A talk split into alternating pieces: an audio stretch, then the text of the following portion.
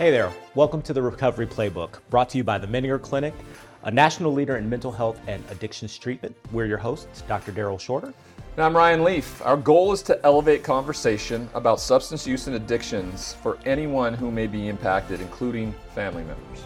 Our episodes will share real issues and the latest treatments and matters of interest to the recovery community. What's today's playbook topic, Ryan? Today's topic is what's good and what's bad about recovery. Or is there really a bad? Yeah. So I was, uh, we were talking before about this idea that there might be something quote unquote negative about going into, re- into recovery. Yeah.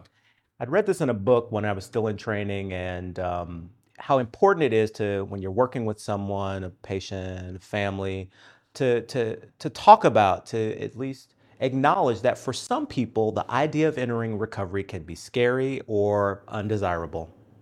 So I asked this patient once. I said, like, hey, what what do you think are sort of the downsides about going into recovery? And the patient says to me, you know, doc, you're the first person to ever ask me that. I, what I didn't tell him was that he was the first person I'd ever asked that question Yeah. to.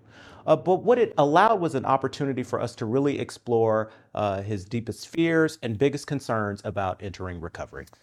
Well, I think the biggest fear always is that somebody knows. Mm, And that's the stigma again, right? The the fear of someone knowing you have a problem is worse than getting the help that you need or getting into recovery. Also, you fear uh, the social aspect of things a lot of the time. Now, my drug use was not social. Like I was a, I was Gollum, right?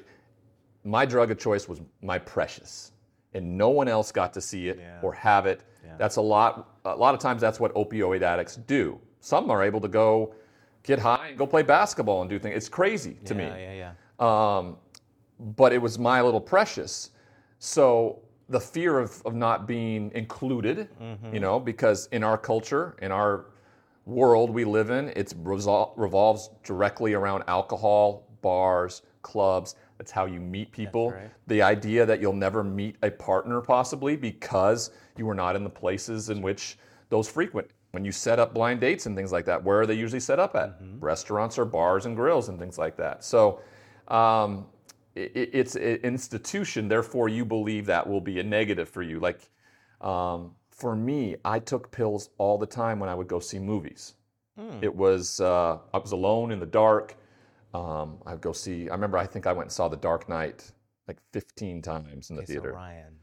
and uh, and uh, you know pop those pills and and and so one of my biggest fears was like I love movies I love them um, I'm not going to be able to go see them Yeah. anymore because I've always been high I had to think back like you weren't high when you were in high school and college and and so I went to my first one with uh, a group when I was in treatment and it would be the first time I'd seen a film sober in some time and I learned pretty quickly like I can still enjoy it. And so these are experimental things that have to come with it. But that is a great thing that you'll be able to utilize now with patients to simply say, hey, what do you think the negative parts or the uh, of being in recovery are ultimately going to be? Yeah, because it's interesting. If you don't bring it into the room or into the conversation, those fears are still lingering, and you don't get an opportunity to talk through. Well, well this is how we might manage something like this. This is how we we might help you get through something like this. And for me, it, it, it tends to be very su- superficial. I think that's the best way to put it in terms of a negative experience of recovery. What you're going to experience, and I'm sorry to say that this is the case because of stigma. The day after I got out of prison, I was so fearful of what was going to happen, where I was going to go. Did I have any hope? I wake up the morning after at my parents' house as a 36 year old with no money and no hope, nothing in my eyes, in my mind, I thought. And sure enough, I sit down at the breakfast table where your mother's making you breakfast. I was a millionaire at 21. I had multiple homes. I was successful. I was an NFL player. Now I'm sitting at mom and dad's um, uh, breakfast table while she's cooking me breakfast. It doesn't do a lot for your ego. Um, and then I opened the paper, my hometown newspaper. And there's a cartoon that said, Ryan Leaf's out, lock up your medicine cabinets. And so immediately my mindset goes to, okay, this is, this is my future. This is my future in recovery. Uh, I'm going to be ostracized. I'm going to be made fun of. I'm going to be, uh, you know, portrayed as this, that, and the other, uh, you know, as a caricature. How did you get through that moment? I uh, it still it's I mean I can tell it still haunts me because I still think about it right. Uh, I I've dealt with it through my recovery with my sponsor and the resentment piece of things. Okay. You know I've forgiven them. Also my mom who's you know incredibly uh, a badass. She she went down there. I'm 36 years old. She goes down to the editor, makes them and I don't know reads them the riot act. Next couple days there's a retraction and an apology written in the paper. Okay. My mother will, as she's told us plenty of times, she will die for her kids. Um, um, she also probably doesn't fully understand that she probably is a big reason why we're fucked up a little bit too. So, it, it, but still, she's willing there to, Be to kind. you know, to care for us and and and uh, and do anything for us. So that helped. I knew had somebody had my back, Yeah. but then I started making it about other people. Mm. And when you start making it about other people, your life gets better. And that's the strangest thing in all of this. As a narcissist, I only thought the way my life could get better is if it was about me. Mm. And so that was a shift. That was a change. That's how I addressed it. And then there, in doing that, comes an acceptance. Yeah. Like, I'm the guy I see in the mirror who people want to make fun of or belittle. Um, I like that guy. Mm. I like who he's become. And, um, you know, what you're ultimately saying, I believe, is probably a, a projection on, on your feelings. And um, mainly, I think it's because of, of the disease that I have and then how they feel I've screwed up Mm. that I've now found this peace and th- they don't like that.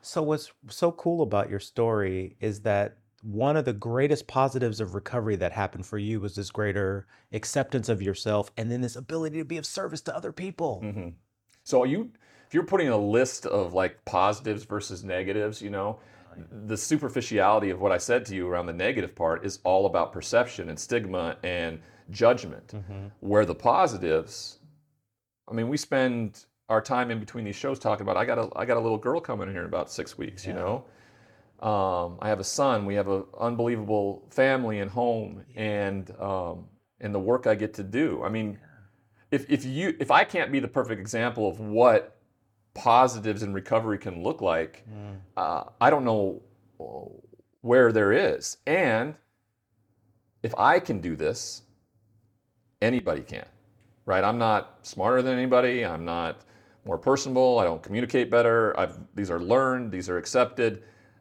Um, and a ton of people come up to me and tell me how um, inspirational it is because it must have been so much harder to do this in the public eye. And I, I, I don't I don't necessarily agree with that. I hmm. think I think what it was, it was easier because because I was in the public eye, there was consequences hmm. immediately. There are so many individuals like me out there that are doing this in the shadows Yeah. and they're gone.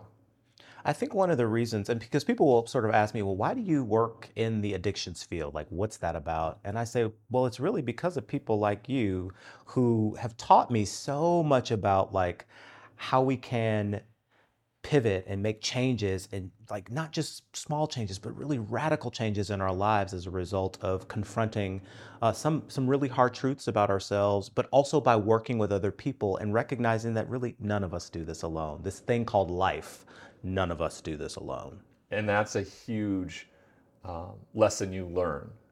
Um, for the longest time, I think I, I felt like the success I had, the, the fact that I got to the NFL and I became so successful early, uh, was something I kind of did on my own. And uh, and then after the fact and all of this, when I got sober and I've got this life, uh, it's very important for people to understand. Um, you know, when they talk about what kind of lives we're saving or I'm saving, I'm like, I'm here because of a lot of people, right? I've been picked up over the last 10 years and carried through this process. yeah And um, I walk into a room now and I don't think I'm the smartest one. I want to be educated. I want to learn. I want as much life experience as I can get um, because of my recovery. And so, if you believe this is propaganda around uh, positive recovery, uh, it's not. It's it's simply just the truth. What the propaganda usually is is around the negative aspects of what recovery uh, becomes because it doesn't. Uh, in fact, the, the friends you do lose in recovery are the ones you you you don't need anyway. Mm. They're usually the enablers or ones that are going to try to bring you down. The ones who will unconditionally care about you are the ones that want you to see you safe, uh, living a peaceful, unchaotic life. And that's um, there isn't a thing that I can can uh, talk about uh, where there's a negative in recovery. And the funny thing is, if we think about it, we're all in recovery from something. Thanks for joining us. We'll see you next time.